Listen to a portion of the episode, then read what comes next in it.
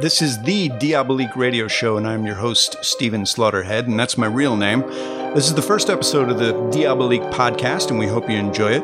I'm speaking with David Kleiler, the former artistic director of the Coolidge Corner Theater and film professor at Babson College here in Massachusetts. And we're going to talk about Jean Cocteau's 1946 fantasy classic, Beauty and the Beast, which has just been released by the Criterion Collection on Blu ray with a whole bunch of new special features.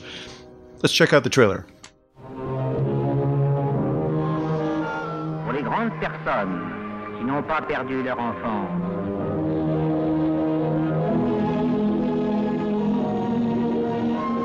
David, hi. Hello, Steve. Thanks for joining us today. Well, I'm glad to be here, and we come to two different perspectives for this film. Um, for me, it's a film that I've seen a few times, but not in the last 20 years, and you're just new to the film. Yes, I watched it twice yesterday. I had w- attempted to watch it numerous times over the past couple of weeks, but I kept falling asleep. it's, not, it's not the movie. I'm a busy guy. That's not a reaction So- to the film. Uh, right, right, right, right. No, How does no, it strike no. you? Uh, I hear this film 65 years old, yeah, uh, it's and hard to you- believe. Hard to believe. 1946. and you um, you know the film's legendary, so you came to it, unlike the first time I saw it, Yeah. um, with certain expectations. Well, I don't, to tell you the truth, I don't know if that if if that worked out for me. I did have certain expectations. I really saw it more of a it, before having seen it. I had this impression of it as being more like a classic art film, like um, you know, you know, uh, something just so high, so far and above uh, other things that are out there. And uh, after having watched it twice yesterday and watched some of the supplemental material on the Criterion DVD, which I'll, I'll talk about that uh, shortly, um, I must say I'm I I, I, w- I was impressed.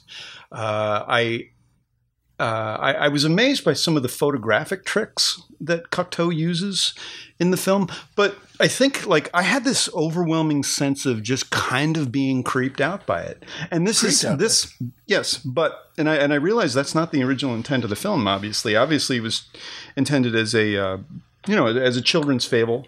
Uh, Given the fact that there are some kind of a couple of violent moments in the film, but that sort of goes hand in hand with fairy tales. Um, but I think it it be, because it's aged, it's 65 years old, and what was not intended to be creepy kind of does creep me out a little. Eh, Particularly the makeup of of the beast and uh, and and the production design. But but that's just you know that's just something that happened, I guess, over the course of time. Well, this is why where I come in on the, uh, the, the, the being um, being an art film. The thing is magnificently photographed. The uh, set design uh, is is outstanding, and um, uh, even today, films uh, might have more technical abilities, but this is simply pure raw physical design. Um, um, it's amazing, and you've got that. I think capturing the spirit of many fairy tales. Um, you've got the mixture of awe what the castle's like, the candelabras with the uh, you know with their hands and all that stuff. Yeah, it is. It is a, a, a kind of uh, inspi- awe-inspiring uh, moment. It, it, it's one of those weird things for me. I mean, you're to see a, a, a hallway in Beast's castle that is populated by arms that extend from the wall, holding holding candelabras. You're like, oh man, this is creepy. It's like the house itself is alive. You know? Well, that is that's true, and that's one of the great things that there. So on the one hand, I think it it, uh, it inspires both awe and, awe and wonder, and on the other hand, a little bit of fear. yes, and it has as that the beast does element. himself. He- He's got a beast. He's not.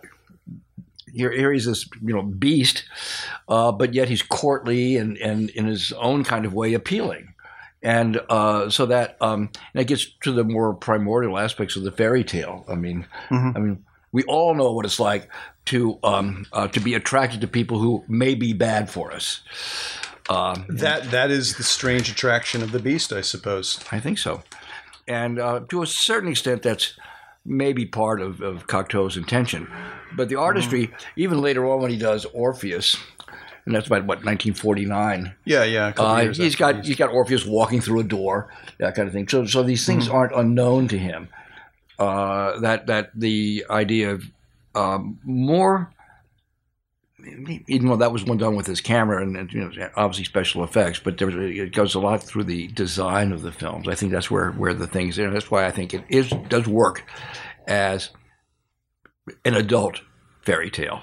Yes, uh, yes. You know, and I was intrigued to find out that he took much inspiration for his production designs from paintings, and the film is uh, based on two different styles. The the uh, the beginning, the the first portion of the film, I guess maybe the first twenty five percent. When um, just to quickly say, we're at the the merchant's house, mm-hmm. and uh, in the story of the film, uh, the merchant has three daughters and and one son. The two older daughters are uh, just vicious, hateful daughters, and of course. Uh, Beauty Belle is the is the I guess I guess when she was a, a child, as far as the fairy tales uh, fairy tale goes, she was just deemed the prettiest, so her sisters always resented her. And uh, Cocteau, instead of going with three, I think brothers, which was in the original fairy tale, he, he just uh, uh, gave the merchant just to simplify things. Uh, Ludovico, they just have one brother, and he comes into play uh, later in the film. But um, the point I'm making is is that they live in this. It's like a chateau, and um, Cocteau took his inspiration, I believe, from uh, Vermeer's Vermeer, yes, painting. Yes. And later on in the film, when we are introduced to the forest and the beast's castle, that was from another painter, painter whose whose name I don't recall. Uh, and neither do I. Who is uh, famous for his uh, ornate uh, uh, drawings? Gustave Doré. Thank you, Dima. Dima's here uh, uh, recording it for us, and uh, so so yeah, I, I, I am fascinated by the idea that the production design and the way light falls on uh, uh, the characters and just the overall ambiance is taken from uh, Cocteau's appreciation for classic art. Well, he was a poet, he was a dramatist, he was an artist. Yeah, he wasn't a filmmaker primarily. Boy, you sure can tell he's a, he's a poet. I was reading the uh, uh, his uh, detailed diary on the making of the film, and he says some of the most like that was published eloquent things about uh, just the day to day life of filmmaking. Uh, just it's it's I highly recommend it. It's it's uh, it's it, fascinating. Is it, in, is it in print? It's right here. It is. You got it right there. Yeah, Dima, Dima loaned it? it? to me. well, I got oh, it from Dima. Okay. Yeah, and yeah, I'm I in what I, what I recall are the last few days in which they were filming, and uh, if, if I can if I can be so bold as to quote Cocteau, he said he writes, and I, and I just totally related to this because he talks about. Um, uh, you know, getting to know your crew over the months that they filmed this, and I think it was late 1945, early 46, one of the first films filmed in France after World War II. Uh, he says, "I know I know these how these schedules work out. On paper, they mean something. In practice, nothing. The end of the film creates a, a, a sort of a fervor of clumsiness. Thousands of unforeseen uh, thousands of unforeseen difficulties arise, and this is where he he has one day left at the studio, and and he has ten scenes to shoot which is kind of an impossible situation, but you know, you you deal with it. It seems like every day on this film, it seemed to him he was just running into impossible situations and just seeing how the day worked out. You know, and a, and a lot of filmmakers have to do that. I mean, you can plan and plan and plan, and then you know you get to this site where you actually have to film, and then you you know you just get what you get ultimately. He really did do all those last scenes in one day. Uh, he talked in the book about how I he had actually he thought that he had enough time, I think, to get three scenes done, but he really needed to do ten, and he only had one day left in the studio in Paris. So, you know, the guy's got to deal with some problems. yeah, so. it doesn't look like compensated, it. Though. It doesn't look like that. It doesn't feel like it. No. Uh, I mean, it's interesting. The um, um, uses these two painting sources, yet the structure of the thing. Uh, it's so funny that he makes the change to the two nasty doors. So we've got almost like a Cinderella uh, variation story here. Um, yeah, yeah. You know, I was thinking Sleeping Beauty, but yeah, but Cinderella, yeah. I'm dying to see Catherine Breillat's Sleeping Beauty. Yeah. uh, over at the Brattle, uh, dying for that one. But anyway, back at um, back with uh, this, the um, he is so painterly mm-hmm. in in this that the uh, the tension uh, between the real world that she inhabits and her escape. You know, you have, you have mm-hmm. this wonderful fantasy. You do have a basic, I want to escape from, but you know, her little place, except for the Mean Sisters, it, it is kind of an escape. That, that's a that's a very good analogy. In fact, um, there, there's there's an extra feature on this DVD where uh, a fellow from South Carolina had is a it show Criterion? Called, uh, uh, the Criterion DVD. Yeah, Yeah, there's an episode called Cinematic Eye where they talk about. Uh, the making of Beauty and the Beast, and then uh, uh, later on in that uh, in that short featurette, um, they talk about the Beast's castle and the forest being somewhat representative of death, and death as it is a recurrent theme in Cocteau's films. In other words, as as um, Beauty goes against her father's wishes to place herself before the Beast and be killed instead of him. Uh, just getting back to the story a bit, uh, the, the merchant has lost all of his money. They've temporarily become poor, I guess. A ship is going to be coming into port. Uh, he doesn't get there in time, and his creditors take whatever was left on the ship. So he uh, very sadly has to go back to his family. He gets lost in the forest. He ends up picking a rose from the beast's garden, and that mere act, he has been condemned to de- condemned to death. But he has to go visit his daughters. He has three days to get back. But instead of uh, the merchant coming back, Beauty does. She goes back to uh, give her life to the uh, to the beast. And the analogy I think that they're making is is that the beast or the beast castle is like is like limbo. It's like it's like death. Uh, if that's what you were thinking, if that's if that if that's something that's not uh, out of the realm of absurdity. Well, of course, the next film that he makes is very much about death, Yes. Orpheus, Yeah. And so yes, and there's Blood of a Poet, his film from 19. Which is surprisingly violent. Yeah. Well, you know what's surprisingly faithful uh, is there have been a few remakes of Beauty and the Beast, but no attempt at uh, no attempt at doing this. Uh, there was one with George C. Scott I haven't seen that. It was made for TV. Huh. Um, it, there, there are- the two other versions of it are totally forgettable, except for the Disney version, Mhm. where he goes back and he actually recreates the castle and the special uh, effects, uh, the candelabras and things like that. Yeah. And the forest is more terrifying in the Disney version than it is here, which is unlike a Disney film. It is strange how he brings the forest to life here. You you you can see in Cocteau's uh, uh, uh, um, presenting the forest that whenever they enter the forest, the leaves part Yes. and the branches come back together, and it's if it's inviting and closing itself off to you. It's it's like a living thing, like like in a way the castle's like a living thing. Creepy, strange. Can I ask? Have you? Uh, when you were working at the Coolidge, did you ever program Beauty and the Beast? of course.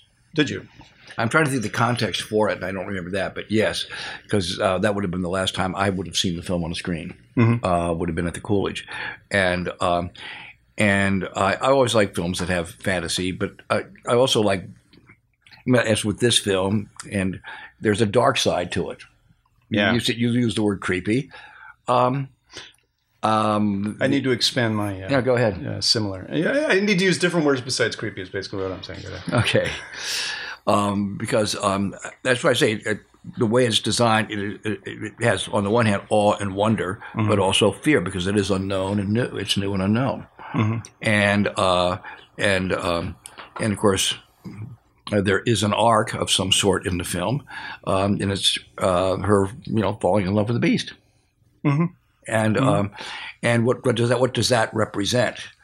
um, what does she see in the beast? Is it just simply a fantasy, or is there something in him uh, that um, that she doesn't have in the world she came from? Well, you know, I can't. I, I I asked myself, what in the world was she thinking? Okay. I mean, I, I uh, it's it's as if in the film that they they they proclaim they're caring for each other. They proclaim their love. So so it's like I'm not entirely convinced of it that she when she says that she she loves the beast and that that them being without each other, each of them in their own way is going to die from grief. I mean, it's it's overly melodramatic, but you know, in a, in a very simple story sense, it works. It works. Well, it works like a myth. As a story, it, it certainly does. You, uh, they, um, uh, he's, um, I mean, she's beautiful, and you can see why he would fall for her. But his nobility, anyway, uh, and the incongruity of his behavior being at odds with his appearance, with the exception of the way he dresses. Um, it um, yeah, he was a very the Beast is a very fashionable dresser, I must say. That is an outlandish costume he has. yeah, totally, totally. Well, the um, uh, uh, but you don't get the kind of because this is a myth, a fairy tale. Uh, um, you don't get any anything like a. This is not a fun romance. Mm-hmm.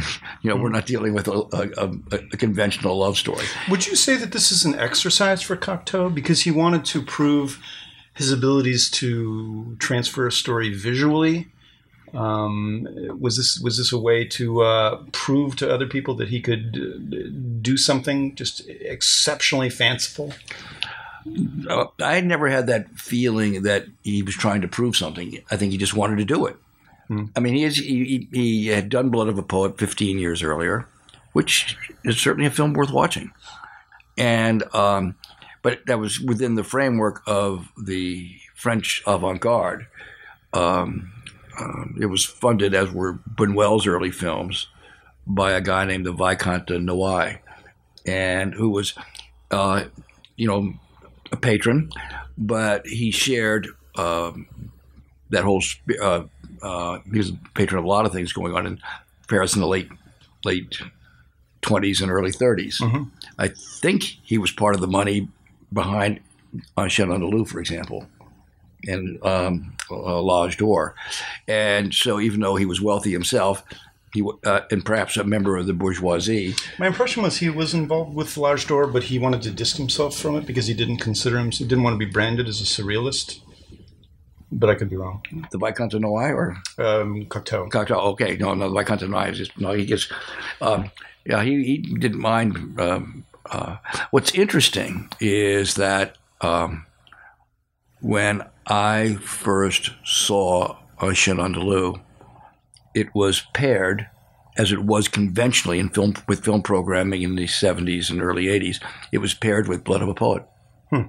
The two of them were linked and uh, certainly for people from my generation, uh, that was the way that the films were, were sort of you know, were definitely combined, and um, they didn't do L'Age d'Or and Blood of a but Un Chien and Blood of a Poet, but um, uh, but in the minds of those of us who went to them, so we looked for the surreal, surrealist aspects of uh, Blood of a Poet. Do you recall seeing Beauty and the Beast as a child? Did it get a, a release in the late 40s here? It did get a release. And um, I, um, um, my parents took me to a lot of films back then, and I think I did see it. Now, did it have, did I have the, you know, didn't have the same impact on me, say, as, say, Bambi did when I was four years old. Mm-hmm. But, um, um, but it was, it, in my mind, it sort of had the aura of a movie like Michael Powell's The Red Shoes. You went to see these films, which are just magnificent films for the family, mm-hmm. and um, they were s- slow and they were arty, uh, but these were good things for us. Now, there's no. I'm not taking saying it doesn't take away from the quality of them, but this is the kind of thing that my parents, who wanted me to get some sort of education, uh, and um, the uh, so I did see it in the theater before I was twelve, and um, and struggled through the subtitles mm-hmm. as best I could. Mm. But the visuals in the film are so stunning. There really are some striking, striking shots, and that the dialogue isn't, at least as I remember it, isn't that great. I mean, it's nothing wrong with it, but it doesn't strike me as like, oh my god. Um, uh, it reminds me of when I took my son to see a Fellini film when he was six years old, and uh, uh, for his birthday, and I kept on trying to translate the. I mean, not to try, I was trying to read him the subtitles mm-hmm. in English, and he said, "You don't need to, Dad. Um, the images are telling me everything." Mm-hmm. And to a certain extent, he does that. He can, uh, uh, you can tell Cocteau does that with the story, and he takes such great care in filming even the. It looked like even the most minor uh, of insert shots, particularly if you recall the rose. Yes. When he first oh. and and how the how the shadows change on the rose. Uh, it, it's it's really a, a, stunning piece of photography. Oh. Um, the, the, scene where Belle first enters the castle and everything is done in slow motion. It's it's uh, it's uh, it's elegant. It really is. And I always found it interesting that. Um, oh, here's the. We're, we're, actually watching some shots from the film, mm-hmm. and in this, we're here. The merchant has just picked the rose, and the rose. It, it's as if the shadows change around the rose. You know, it, it, it, it, goes from light to dark, dark to light. It is funny because it's so classic in its own way mm-hmm. that this his Cocteau's films, in spite of the fact they were experimental and he was doing new things with film, not using film in a conventional way, the French New Wave basically bypassed him. You know, I think they may have considered him something to rebel against, but also I think there were there were a lot of elements that they took from him. Yeah, you know, and and, and especially in terms of the the supposed simplicity of his uh, uh, productions. You know, I mean, it, for all it looks, you know, in a way, it does look like a, in, in, a way, a big budget Hollywood film. But these were these were actual houses, you know, that they filmed in, and uh, you know, there were interior mm-hmm. sets in Paris, but it was really stuff that they found, and uh, the the uh, abilities of his location managers, which uh, manager, which he talked uh, quite a bit about in the making of the film. So you know, well, the early films of the French Wave were highly they were using uh, the more portable cameras, and they were totally outside the studio system. Mm-hmm. Even though Truffaut goes back into it a little bit toward the end of his life, mm. but um, and this is yeah, it, it, there was a rebellion against films that were made largely in studios. Let, let me ask you. Uh, let me ask you a question about the Beast. He, uh, as he is somebody that that comes to be quite, you know, uh, um, cared for by Belle. The way he's introduced in the film is to elicit fear. Mm-hmm. I mean, in the very moments that the merchant takes the rose, he's condemned to death, as if the beast is a killer. And we constantly, or, or periodically, I guess, uh, get the impression that the beast is a killer because one of the moments in the film that I guess is uh, described in the titles at the beginning is that after after the beast is killed or after someone's killed, their hands smoke. Mm-hmm. So there's a number yes. of moments of the film where the beast's hands are smoking. You're thinking he's just killed, be it a, be it a, I guess I guess maybe a deer or, or, or maybe even a human. I don't know, but it, it kind of makes him a hard protagonist to like. You know, I mean, why would Belle be interested in someone that's obviously uh, uh, committing atrocities or instilling fear in people. I'm just reading a, uh, no, I'm just reading a script where this woman. What do you see in this guy? He rides motorcycles and and, and um, um, he's a terrible person. Right. I, yeah. I just know too many people in that. Mm. But the guy is dashing in his own way. He's mm. mysterious and he's dashing. Do you think that there was anything uh, was was this a, in in any way a vanity project since Cocteau was having a, a relationship with his main actor here, Jean Marais? Yeah, and, um, and, he, I believe, plays three roles: uh, the Beast. Uh, the the uh, right? If I'm pronouncing his name correctly, so. which is who he is uh, Belle's original suitor at the beginning right. of the movie, and she turns him down after he asks for her hand in marriage. Uh, and uh, the Prince, well, let me ask you on the reverse is there a way? I mean, obviously, and, and Jean Marais was used in, I think, almost all of of uh, Cocteau's films through Testament of Orpheus. Mm-hmm.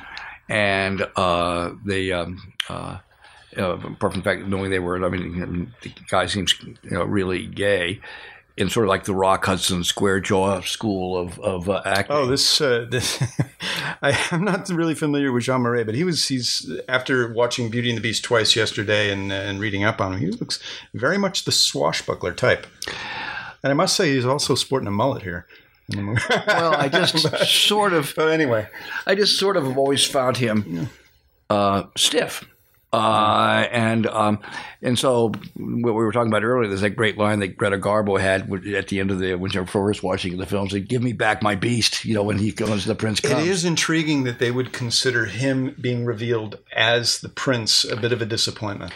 And I wonder, and it's kind of hard because I I don't see that kind of irony at work here. I see a lot of you know paradox. Mm-hmm. But if if he's cast as the guy who she'd already rejected, uh, when he sees her then, why didn't she? Ah, I just got rid of you. you right, know, as, and- if, and- as if there's re- what's required is just a simple twist in personality. Yeah. like you, like you were you were already good looking, but it was something about you. It was you, it was your virtue or something that needed to be improved.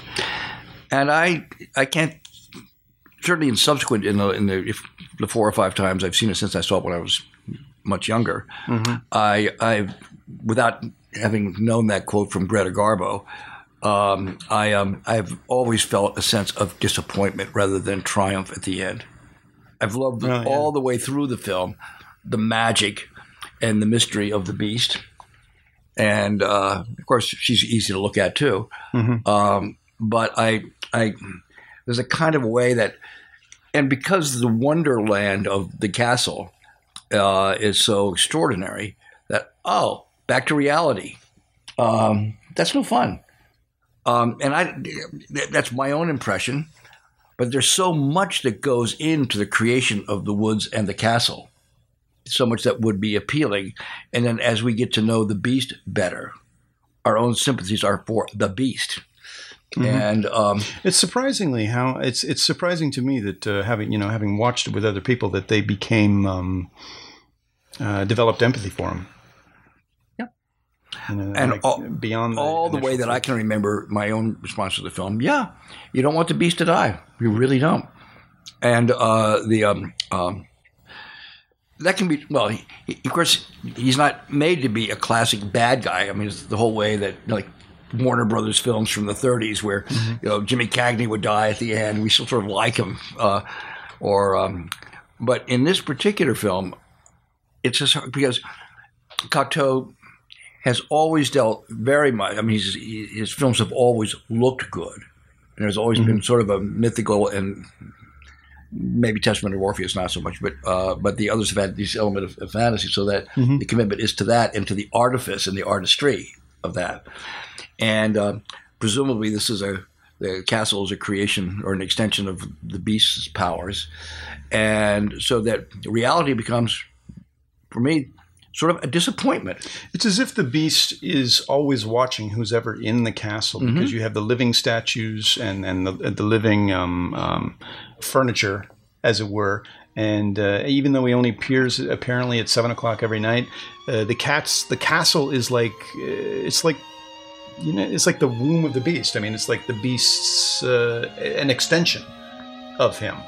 And uh, maybe maybe it's it's it's like the the beauty being cared for here. But ironically, it was the same place that he was going to kill her father. Yes. So maybe um, uh, you know it's it's it's it, it, it's conflicting in a sense. Actually, uh, one thing I would have loved to have. Oh, this is a great shot here where, where Beauty, uh, we're watching the film, where she is uh, drawn, it seems magically as if she's not walking, uh, down the hallway with the curtains flowing uh, in the castle. Well, in a way, too, as she's not in her scenes at home, she's almost. Uh, uh, she's entranced. She's in a, it's almost like a trance-like state. Yeah. and Yeah. um, and so the um, Bruno Bettelheim had a book uh, uh, that really was influential on a lot of my thinking about fairy tale, the uses of enchantment, uh, and uh, and the uh, and it would have been useful for me to have gone back and read what he had to say about not the film but Beauty and the Beast, uh, uh, and you get you know, and they speak more metaphorically than they speak, you know hey God, I really I can't get over this. I'm not having you don't have any lines like God, I'm really developing some feelings for you, you know, that kind of thing. And uh, you know, the It's, it's, fa- it's fascinating here that it's uh, she she seems um, uh, you know enchanted by the uh, by the palace, and then when she walks into what is uh, Beauty's room, which is which is a bedroom that's sort of a forest in and of itself, which is kind of like sleeping with Beauty. It's like, it's like this. Uh, magical forest bedroom and then it has there's this mirror that comes into play which apparently is something that when you look into the mirror it shows you what the mirror thinks Yes. you are but it's also kind of a um, uh, a window into a parallel existence. In other words, she can look into the mirror and see how her father's doing at home, and uh, but other people can also look into the mirror and see what the mirror actually sees of them. Yes, and that So the mirror is a motif throughout all of all of uh, Cocteau's work. Hmm. I mean, it's a glass door that Orpheus goes through, and so that, but there's, it has a reflective quality. Do you think that there's any any significance to the fact that when uh, I'm pronouncing his name incorrectly, uh, Avignon Yeah. uh, and Ludovic uh, conspire to kill the beast. So they they show up at the castle, and uh, there's a fantastic skylight that's covered in vines, and they crash through the skylight. And he says, "Glass, it's glass is glass." You know, D- does that play into anything that Cocteau has, uh, you know, his use of glass mirrors? I have to think that because there are a lot of his stuff. Um, um, um, uh, all I know is that the imagery, um, you have to follow it through with the use of mirrors and windows, uh, reflexive imagery, and again, um, it's interesting. You point out those these scenes here in Beauty and the Beast because. Um, um, um, it's like the nature of the screen itself. Is it something through which we look through to see something, a world outside, the documentary aspect of film, or is it a mirror? Interesting. And that's, and I think part of Cocteau's aesthetic certainly would have been the understanding of that of that quality. Is why these things crop up so much in his films. There's five secrets to Beast power, and he explains them to uh, uh, Beauty. There's the rose, the mirror, the key, the horse, and the glove. Uh, it's it's in a way it's the significance of the props, and they they all sort of factor into his um, uh, being imprisoned like this. Are they in a sense keys themselves? Uh, I mean, uh, or or are these things that just come to life whenever Beauty is around? I, I don't. Well, the um, uh, well, it is. If they are, if it is that way, uh, it is you know truly that beauty saves the beast, which is of course King Kong. It's, it's almost like he needs to be saved from his belongings. You know, he, he has everything any, anybody could ever want, uh, but yet he's exceptionally unhappy. Obviously, because he's incredibly. Well, he is ugly, unhappy. but, uh, but uh, it's it's it's also, I suppose, the message that having everything doesn't give you happiness. Uh, you know, he's he's uh, he's trapped by the things that he owns. Well, yes, but still, I mean, that's why he comes out looking as Jean Marais at the end. Um, I mean, on the one hand, our sympathies are with him as the beast, but on the other hand, he sees himself and he is sad. He does a great job of mourning himself. Uh, the um, um, but he definitely he, he is trapped. Now, whether we feel that the castle is a trap or not, I would balk at that. But that he's he's trapped by whatever the forces of nature are. Uh, look at those close-ups. You know, I was just eyes. thinking the same thing. Really, just spectacular, spectacular close-ups, uh, particularly of the beast, and uh, uh, the the makeup that he went through to uh, you know to the the, the Jean Marais every morning. Apparently, it was three many- hours to do the face and then two hours to do the hands, and it was based on the the makeup effects that were created for uh, uh, uh, the Wolfman. Right. But apparently, these guys, the, the I another thought one, the guy who did the hands was involved with a Hollywood film. Hmm. I read that someplace. Uh, when you showed uh, when you programmed Beauty and the Beast at the Coolidge, did you did you do uh, so for uh, singular screenings or for weeks on end? What type? Oh no, they were, it was uh, like like a weekend or something like that, and maybe during the holidays, uh, because it's the kind of film that the kind of audience that normally goes to the Coolidge, which is an art house audience, they would bring their children to see it. It's a, no, it's like certain films are arm twisters for me, for parents of a certain type. Fi- films like The Red Shoes and Beauty and the Beast, Right. they want to have their children see them, and uh, the uh, and so um, uh, and so uh, a theater like the Coolidge, which has a certain kind of clientele, sophisticated clientele, it's a standard art house theater, there the, the uh, and uh, was never known for having children's matinees. So part of one of the things, because what we did when we were at the Coolidge, what I did, uh, it, it almost killed the whole theater. I got back the uh, uh, the 50th anniversary uh, re- uh, restoration of uh, Fantasia. Oh right, right. And yeah. um, I we got it in 70 millimeter, and th- we had to, we spent ten thousand dollars on on the projection booth because they had to work to the very detailed uh, specifications of uh, of the Disney folk. Really? Did they did they do the um, uh, particular surround sound system that they yeah, built? we had for, the sound system, everything, and it was at that point the big screen theater in town was the Charles. Yeah. Down on Cambridge Street. Rest in, in Government Center, but they would not spend the money to accommodate the, uh, and we decided to do it. People told me it was like Seward's Folly. You'll never get Fantasia. We ended up being the flagship theater for it. And the two things that are there, this is why I, I program Beauty and the Beast. Um, the um, um, because we did do it in 70 millimeter. Mm-hmm. We were the flagship theater. Five or six other theaters in Boston area were showing it. And the then film critic at the uh, at Channel 4, Joyce Kulhawik, reviewed it out of the Coolidge. And she, her last line uh, in the review of the film, uh, even though it was playing every place, not um, see it at the Coolidge. It's an event.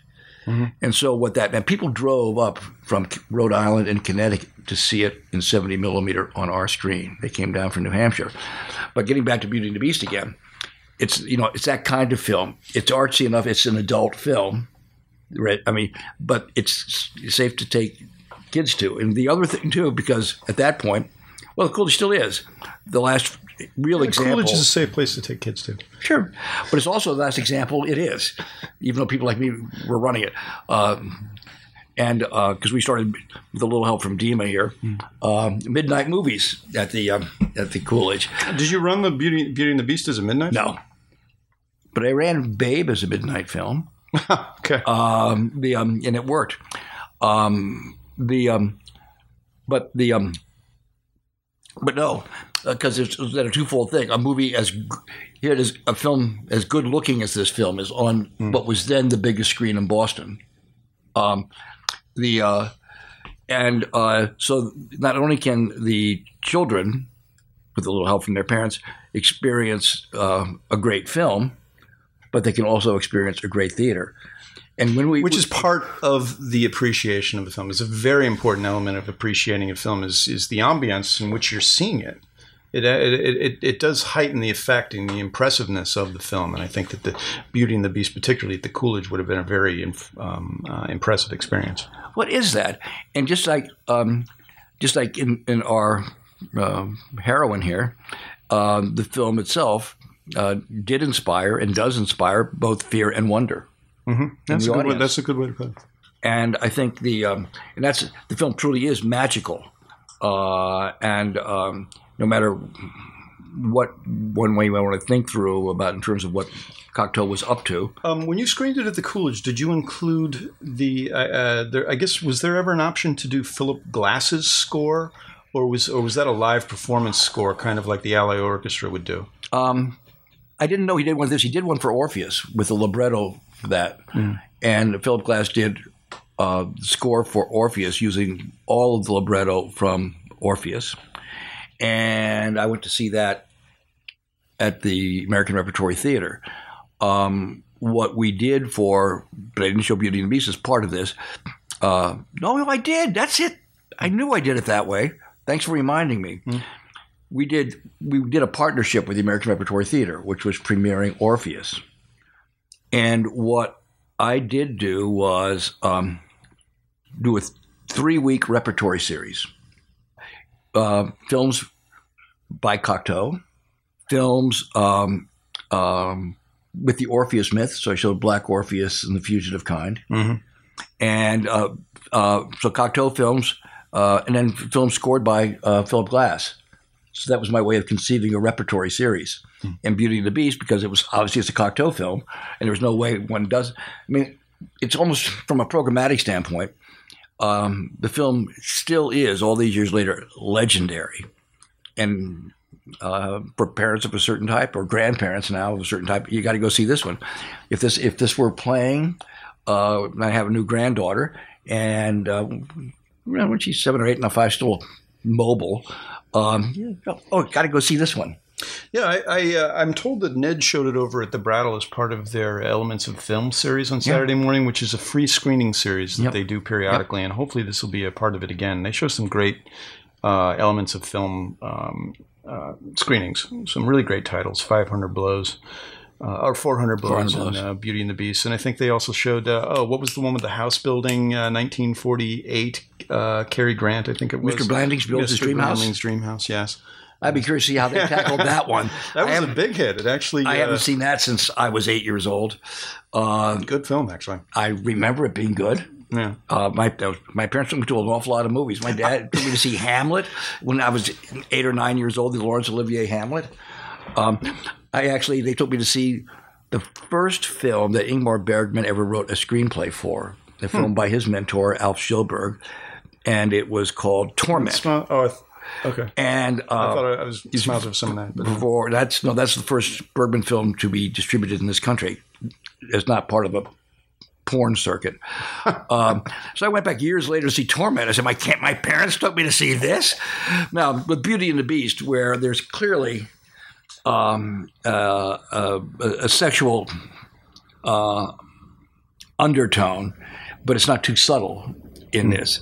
Uh, uh, we you know, got various things like this, like interpretations of Little Red Riding Hood and, and all of that kind of stuff that that goes on here. Mm-hmm. Uh, but it's that great kind of film that uh, kids fly right over the, the heads of kids, uh, and um, and uh, they can simply enjoy it for the wonderful fantasy that it is. It's sort of like sort of like the magical mystery tour. It's it's about drugs, but it's not.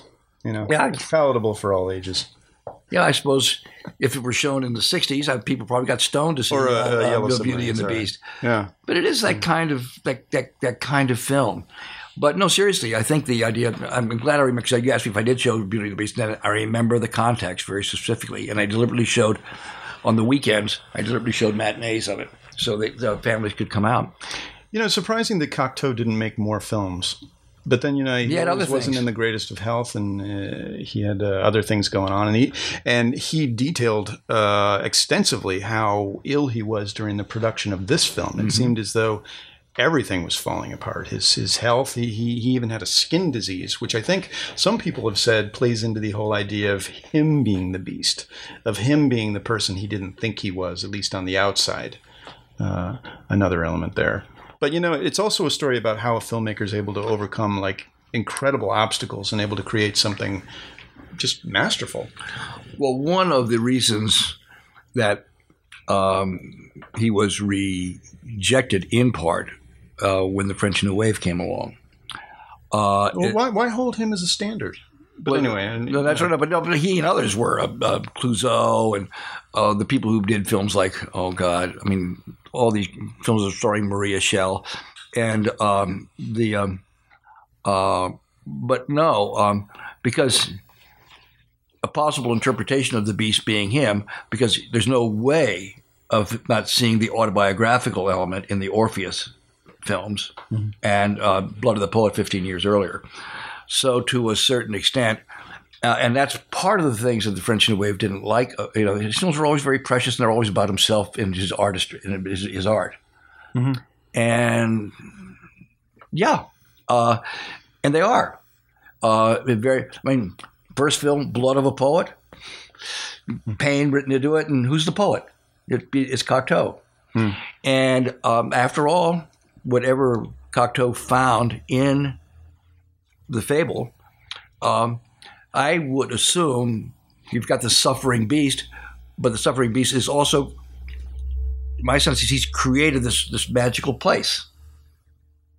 As an extension, yeah, I, I see what you're saying. So I think that's a possible way of looking at it. You know, um, and it, it one could say that that um, the way he talks, the way Cocteau talks about working on a film crew, that that that was his his element, his his his magical situation here because he liked the idea of of all sorts of um, inspired and artistically minded people coming together, you know, with a single mind to create something greater than themselves. And he talks about how it uh, how it how it you know comes together. But then as the film moves on, uh, people's minds move elsewhere and he sees the the impending death of his his creation as it's as it's slowly you know halting. Uh, so so it seems like he's always looking at something, or, or at least in the making of this film, looking at it from like like an artist's circle perspective, and then lamenting its passing. After all, he takes the Orpheus myth a couple of years later, and of course, it ends in the death of the artist. Mm-hmm. You know, I wanted to mention. Uh, so I mentioned towards the beginning of the podcast that Criterion's releasing uh, has just released Beauty and the Beast on Blu-ray, and it has a couple of really great extra features on it. There's an additional audio commentary from, um, well, there, there's the original author uh, audio commentary from film, uh, film historian film historian Arthur Knight, but there's also mm-hmm. a new audio audio commentary from someone I think you're familiar, uh, familiar with, uh, Sir uh, Christopher Frayling. Yep. Um, also, there is a documentary on 1995 documentary on the making of Beauty of the Beast called "Screening at the Majestic." Uh, which which I haven't seen. Uh, looking forward to it. Uh, plus, behind the scenes photo stills, lots of great stuff. You know, the way Criterion always does it. It's it's uh, yeah, it's good. It's good. It's worthwhile.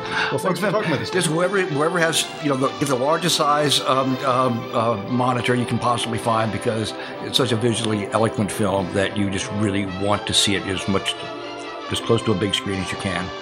Hmm. Mm, I look forward to seeing it on the big screen. In fact, I regret the fact that I haven't seen it over at uh, over at the Coolidge. So hopefully that'll happen sometime soon. Thanks for talking with us. I've enjoyed it. Appreciate it. Uh, it expanded my thoughts about Beauty and the Beast, which is a film worth expanding one's thoughts about.